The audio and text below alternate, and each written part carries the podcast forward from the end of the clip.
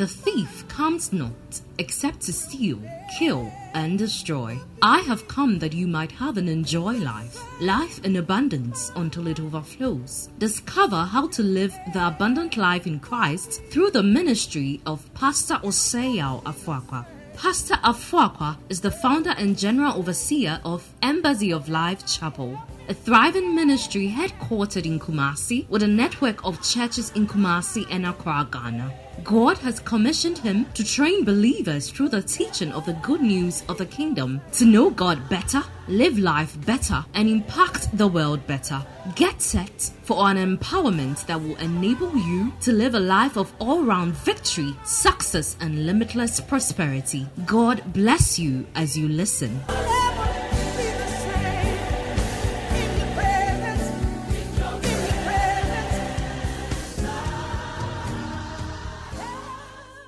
Great. Come with me to Philippians chapter 2, verse 5. Philippians chapter 2, verse 5. That has been our anchor text. And we've been reading it again and again because it's a foundational text that this series is based on. He said, You must have the same attitude that Christ Jesus had. Have the same attitude that Christ Jesus had. And then in verse number 9 to 11, he tells us the result of this attitude. He takes verse 6 to 8 to describe the nature of the attitude Christ had. And then verse 9, he tells us what that attitude led to, or the product, or the end result that attitude gave. The Bible said, therefore, God also. I've taught you again and again that when you see therefore, you want to ask, what is it therefore? Because of the attitude that Christ demonstrated, therefore, God also had highly exalted him and given him a name that is above every name. That at the name of Jesus, every knee bows. That's where our title, Attitudes for Altitude, is coming from. God exalted Christ not because he was the Son of God. God exalted Christ because he adopted an attitude. You know, one of the reasons why Jesus came was to show us how God really is. And then he also came to live a life to show us the possibility of living a life with God in the inside of you. When he came, he was the fullness of the, he had the fullness of the Godhead bodily. But he laid it aside and took on a human nature to show us how a human being can operate with the power and the supernatural abilities of God. So when he came on earth, as God, he is all powerful. But as man, he needed to be anointed. So how God anointed Jesus Christ of Nazareth with the Holy Ghost and with power and everything he did was as a result of the anointing of the Holy Ghost that was upon him. So, in the natural, when we look at the incarnation of Jesus' earthly life, it teaches us a lot. And one of the things the incarnation of Jesus teaches us is the power of a positive attitude. Jesus rose from a place where he was born in a manger until he became a person whose name is celebrated around the world. There's no year where people, even those who are pagans, will still celebrate Christmas. Why? Because Jesus has been given a name that is above every name. That at the name of Jesus, every knee bows, every tongue confesses. He's so highly elevated because of the attitude of humility, the attitude of submission, the attitude of service that Christ embraced. What kind of attitude do you have? Is it an attitude that is advancing you or is stagnating you? Is that attitude helping you to make progress or is that attitude taking you backwards? That is the focus of this teaching. It's designed to help you develop the right attitude in order to be able to become the person God has ordained you to become. I said that what makes people in life is not just their aptitude, it's their attitude that determines who they become or how great they become. That's why the power of a positive attitude cannot be taken for granted. And in this teaching, we started by looking at what an attitude is. We said it's a mental and emotional response to life. Your attitude is a sum total of your words, your thinking, your emotions, all of it. Your posture towards life is what we describe as attitude. Of course, we looked at eight great truths about attitude, the origin of our attitude. We touched on that. And then we touched on the power of a positive attitude, the power of attitude. Four great things your attitudes can do for you. We touched on that. And last week in particular, we looked at the question is your attitude an asset or liability? Is your attitude an asset or liability? And I sought to establish the point that your attitude is either an asset or liability, is not neutral. That was a point that I wanted you to take it home as your key point. Your attitude is always an asset or liability, it's never neutral. It's never, never, never neutral. Your attitude is either making a difference for good or making you known for the bad. And I pray that your attitude will make a difference for good. Okay, so we said your attitude can make you or break you. And we looked at six important things you can do in order to make your attitude an asset and not a liability. We established that for your attitude to become an asset and not a liability, you first of all need to accept responsibility for your attitude. The key point again, it helps you to actually remember accept responsibility for your attitude. You have to accept responsibility. The blame game is the oldest game people play in life. The oldest game. The oldest game people play in life is the blame game. Adam started it with Eve in the Garden of Eden.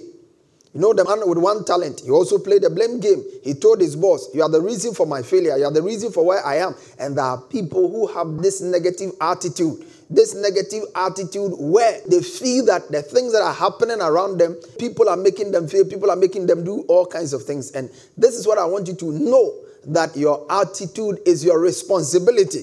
Never, never, never. Your attitude will never change for the better until you accept responsibility for it. Your attitude will never change for the better. Please don't forget. Never, never, never forget that point. Your attitude will never change for the better. Your moodiness will not give way for joy.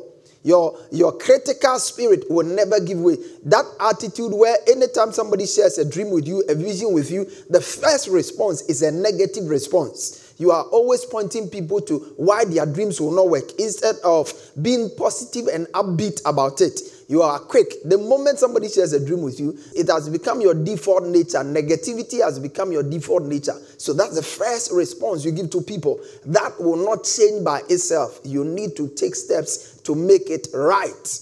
So your attitude will never change unless you take responsibility for it. And then we said you have to do an attitude audit, assess your attitude, check it, check your attitude, examine yourselves to see whether you are in the faith, test yourselves. So set the questions, mark them yourself, assess your present attitude.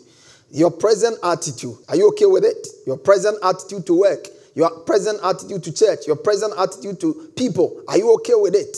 Your present unforgiving attitude, are you okay with it? Your present jealous spirit, are you okay with it? You have to check it, assess your present attitude, and do so in an honest manner. Don't deceive yourselves. The Bible says, if anyone thinks himself to be something when he is nothing, he deceives himself. Don't think that you are a kind person when you know you make unkind comments about people. Don't think you are generous when you know even 10% given is a difficulty for you. Don't think that you are honest person when you are very economical with the truth. Tell yourself the truth. Hear me. You can deceive everybody, but at least you don't want to deceive yourself. It's always important. Most of the time, when people deceive themselves, they think they are deceiving people. One of those uh, reggae musicians sang the song and said that you can deceive some of the people sometimes, but you can't deceive all the people all of the time. The truth of the matter is that the number one person you can deceive is yourself. That's why you need to tell yourself the truth. And the number one person who needs to know the truth about you is you, because that way you can advance your life. But if you keep on lying to yourself, you won't go anywhere in life. May you receive the courage and the boldness to confront yourself with the truth the truth about your character, the truth about how you spend money, the truth about your relationship. Everybody looks like everything is fine, but you know that the relationship is not honoring God. The things that are going on in the relationship is wrong. The way you are handling your husband is wrong. Your attitude towards your husband, your attitude towards the responsibilities as a wife, it's wrong. And you want to confront that honestly, assess it yourself. And then, of course, we say cultivate the desire to change. You know, the only constant in life is change. The only constant in life is change. I said, a decision not to change will make you die in chains. The only constant in life is change. And the decision not to change in life will make you die in chains. And I know you don't want to die in chains. The Bible says in the book of Ecclesiastes 4:13, it says, Better is a poor and a wise child than an old and foolish king who will no more be admonished. The Bible says, Better is a poor and a wise child than an old and foolish king who will no longer be given to change. They are not open to change. They think they know it all. They have arrived. They are the zenith of knowledge. They are the apogee of learning. And so they think they are okay. It's a very dangerous place to be. You have to have the desire. You must be willing and ready to change because change is the only constant in life. Only God does not change. Only God's word does not change. Every other thing changes. And the Bible says, we all, when we also behold the word of God, we are changed. You see, positive changes starts with the word of God. That's why I love the word of God and I love teaching the word of God because positive changes in life begins when people embrace the word of God. The Bible says, we all, with open face, beholding us in a glass, the glory of the Lord, are changed into the same image from glory to glory, even as by the Spirit of God. I see you change from glory to glory. I see you move from glory to glory, one level of success to another, one level of honor to another. I see you move from one level of joy to another. You are changed as you expose yourself, your mind, and your spirit to the Word of God. And then, of course, number four, we said, change your attitude by changing the way you think. The Bible says in Proverbs chapter 23, verse 7 For as a man thinketh in his heart, so is he. As a man thinketh in his heart, so is he. Negative attitude always originates from negative thinking. Negative attitude would always originate from negative thinking. Romans chapter 12, verse 2. He said, Don't copy the behavior and customs of this world, but let God transform you into a new person by changing the way you think. Listen, when you got born again, you became a new person. If any man be in Christ, he's a new creature. But the reality of the new man will never become your experience in your outer life until your mentality changes. Nobody will experience that Christ is in you. Nobody will experience the supernatural life of God in you until your mindset changes. Negative thinking gives birth to negative beliefs. Negative beliefs gives birth to negative feelings. Negative feelings gives birth to negative decisions. Negative decisions give birth to negative actions, and repeated negative actions gives birth to negative habits, which becomes the basis of a negative attitude. All right, so change your thinking. The Bible says, whatsoever things are true, whatsoever things are, you have to be intentional about it. Intentional, intentional. That's why you have to check what you are learning. Whatever is entering your two eyes, whatever is entering your two ears, is forming a stronghold in your mind, whether you know it or not. That's why you have to guard them. Your eyes and your ears are gates into your mind, and they need to be guarded jealously. Guard them. The Bible says, guard the heart with all diligence, for out of it are the issues of life. And then, of course, you can make your attitude an asset by developing habit. A habit is anything you do repeatedly without thinking about it. That's a habit. A habit is something you do daily like, for instance, David, he said, Every day I will praise your name. Psalm 145. So it was a habit. David had a lifestyle, a habit of praising God at all times. May that be your habit this month. A habit of saying thank you, a habit of being appreciative of what God through people do for you, a habit of prayer. Daniel had a habit of prayer. The Bible says when they legislated a law that nobody could pray, it became a challenge for him. When you have something it's a habit, when people want to stop you, it makes you uncomfortable. You begin to feel sick. That's a habit. You have a habit of prayer, and when you have not prayed and you don't feel comfortable, that's a habit. Then, of course, we said that if you are going to make your attitude an asset, the sixth important point is to review your attitude daily. Do the attitude audit daily. Take an attitude test daily. At the end of the day, you want to review your life and see this day, today, how has my attitude towards work been? How has my attitude towards my boss been? How has my attitude towards my children been? How has my attitude towards my wife been? This month, how has my attitude towards my marriage been? How has my attitude towards my responsibilities in the home been? You have to look at it. This year, How has my attitude towards God been? How has my attitude towards church been? How has my attitude towards people been? You want to look at it and then take an audit, review it. If it's negative, don't condemn yourself. In Christ, there's no condemnation. Therefore, if any man be in Christ, he's a new creature. All things are passed away.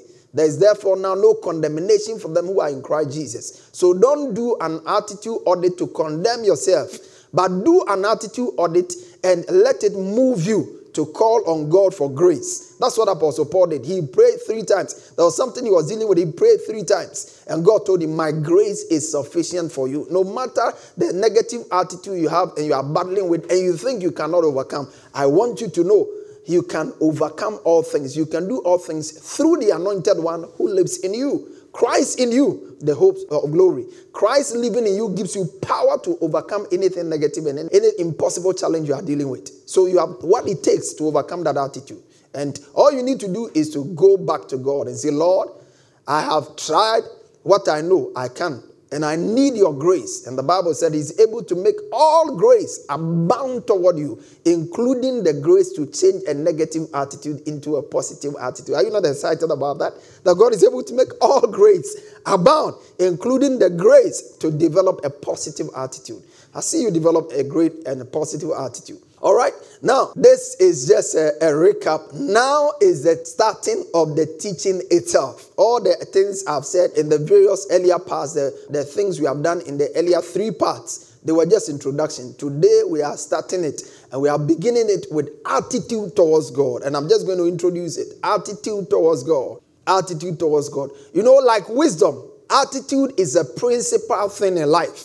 We already established the fact that your attitude determines 85% of your success in life is attitude dependent.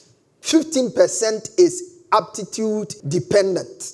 In other words, if you are going to succeed in life, in marriage, in business, in ministry, your attitude forms 85%. 15% is your aptitude, that is your skill set, your knowledge, and all of those things. Okay? So we're looking at attitude. We can't talk about attitude without starting from where we need to start from. Our attitude begins with attitude towards God. Now look at this. The Bible says in Proverbs chapter 4, verse 5 to 7. He said, Get wisdom, get understanding, forget it not, neither decline from the words of my mouth. Forsake her not, and he shall preserve thee. Love her, and he shall keep thee. Wisdom is the principal thing, therefore get wisdom. And with all thy getting, get understanding, get wisdom because it's a principal thing. What I'm saying is that get the right attitude because it's a principal thing. Anything that constitutes 85% is a big deal. It is. It's a big deal. So get the right attitude. You need to get the right attitude. And it all begins with God. And this is where we are starting from Ecclesiastes chapter 12, verse 13 to 15. Let's hear the conclusion of the whole matter. Fear God and keep his commandment, for this is the whole duty of man.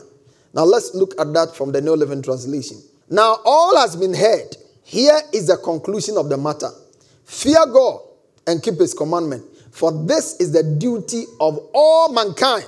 For God will bring every deed into judgment, including every hidden thing, whether it is good or evil. Whether it is good or evil. Hear the conclusion of the whole matter. Fear God and keep his commandment. This is the whole duty of man. Wow. Wow. Wow. What he's simply saying is that you have to get your attitude towards God right because your primary duty on earth is towards God. Fear God and keep his commandments. That's where it started from. Everything begins with God. So if you are talking about attitude, the principality of all attitude is attitude towards God. That's why I said, like wisdom, attitude towards God is the principal attitude you need in life. I wrote here, I said, Your attitude towards God is important because it's the only attitude that has both eternal and earthly consequences. That's the only attitude. That's the only attitude. Your attitude towards God has eternal and earthly consequences. That's why Ecclesiastes chapter 12, verse 14 says, For God will bring everything to judgment. He's the only one who can bring everything into judgment, including every hidden thing. There are things that you may have done, nobody ever got to know it, but God sees all. The Bible says all things are open before the eyes of Him with whom we have to do. He dwells in an unapproachable light. That's how God is. Your attitude towards God affects your life in the now and it affects your life thereafter. Your attitude towards God affects your life now and affects your life in eternity.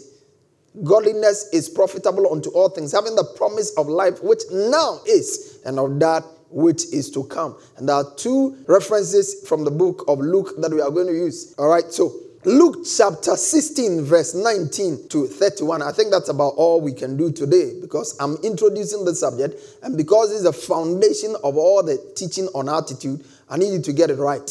There was a rich man who was clothed in purple and fine linen and who feasted sumptuously every day. And at his gate was laid a poor man named Lazarus, covered with sores, who desired to be fed with what fell from the rich man's table.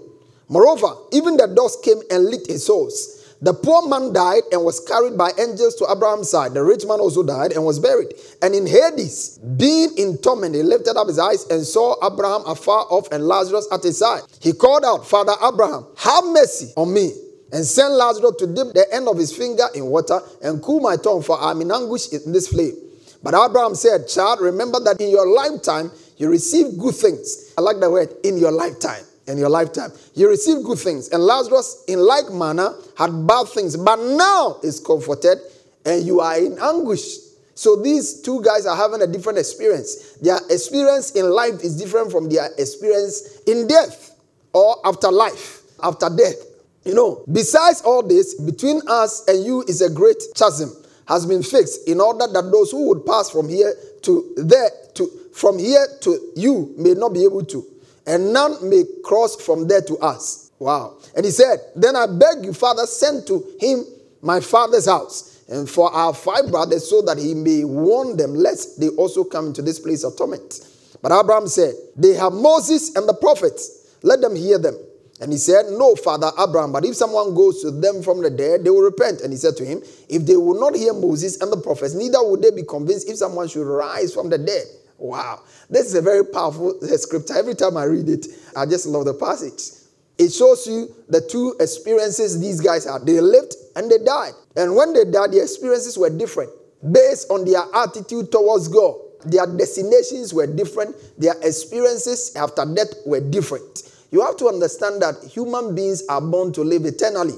All of us are born to live eternally.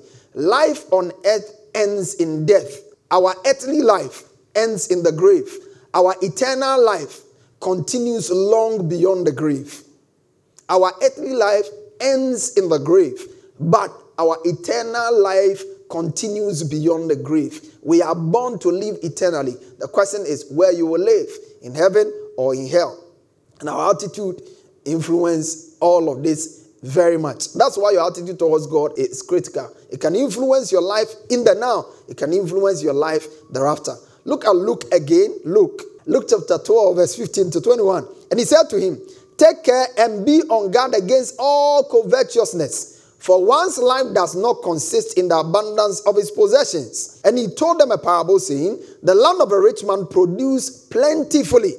And he thought to himself, What shall I do? For I have nowhere to store my crops. And he said, I will do this. I will tear down my barns and build larger ones. And there I will store all my grain and my goods. And I will say to my soul, So you have ample goods laid up for many years. Relax, eat, and be merry. Just like the other man. He was just eating and making merry. Merry, man. That's all his life was about. But God said to him, Fool, this night your soul is required of you, and the things you have prepared, whose would they be? So is the one who lays up treasure for himself and is not rich toward God. That's an attitude. There are people whose attitude towards God does not make them rich towards Him. They are rich in certain things in life, but they are not rich in their relationship with God. Attitude towards God is critical. Attitude towards God is key. Attitude towards God it's very, very, very, very important. And I really, really trust that you are going to walk with me all through this journey as we go through. Next week, we'll be exploring seven reasons why you must develop a right attitude towards God. Seven important reasons why you must develop right attitude towards God. I'm not too sure we'll be able to cover all the seven next week, but I look forward to another exciting episode with you next week. You can't miss it for anything. God richly bless you. I'm excited you made it, and I trust that you've been blessed. This attitude series is one of the series I'm most excited about because a lot of people fail in life, not because they are not gifted, not because they are not talented, not because they are not intelligent, but a lot of people fail in life, largely because of a poor attitude. That's why I'm excited that God, through me, is helping you to develop the right attitude you need to succeed because you are ordained for success. God wired you for success. God doesn't make failures. Everything God made was good and perfect, and you were made good and perfect. All you need to do is to cultivate the right attitude, and your glorious destiny will manifest fully. I see you walk in your glorious destiny. I see you fulfill your destiny. I see you impact your generation. I see you fulfill God's plan and purpose for your life. So shall it be in your life. If you want to accept Jesus and make him your Lord and Savior, you want to say this prayer after me, mean every word, and then believe it in your heart. Say, Lord Jesus, I confess that you are my Lord and my Savior. I believe with my heart that you died and rose again for me. By my belief, I am justified, and by my confession, I am saved. Thank you for saving me in Jesus' precious name. Amen and amen. If you pray that prayer in faith, you are a new creation. All things are passed away. Behold, all things have become new. God bless you. We look forward to having you join us again and again. You are blessed.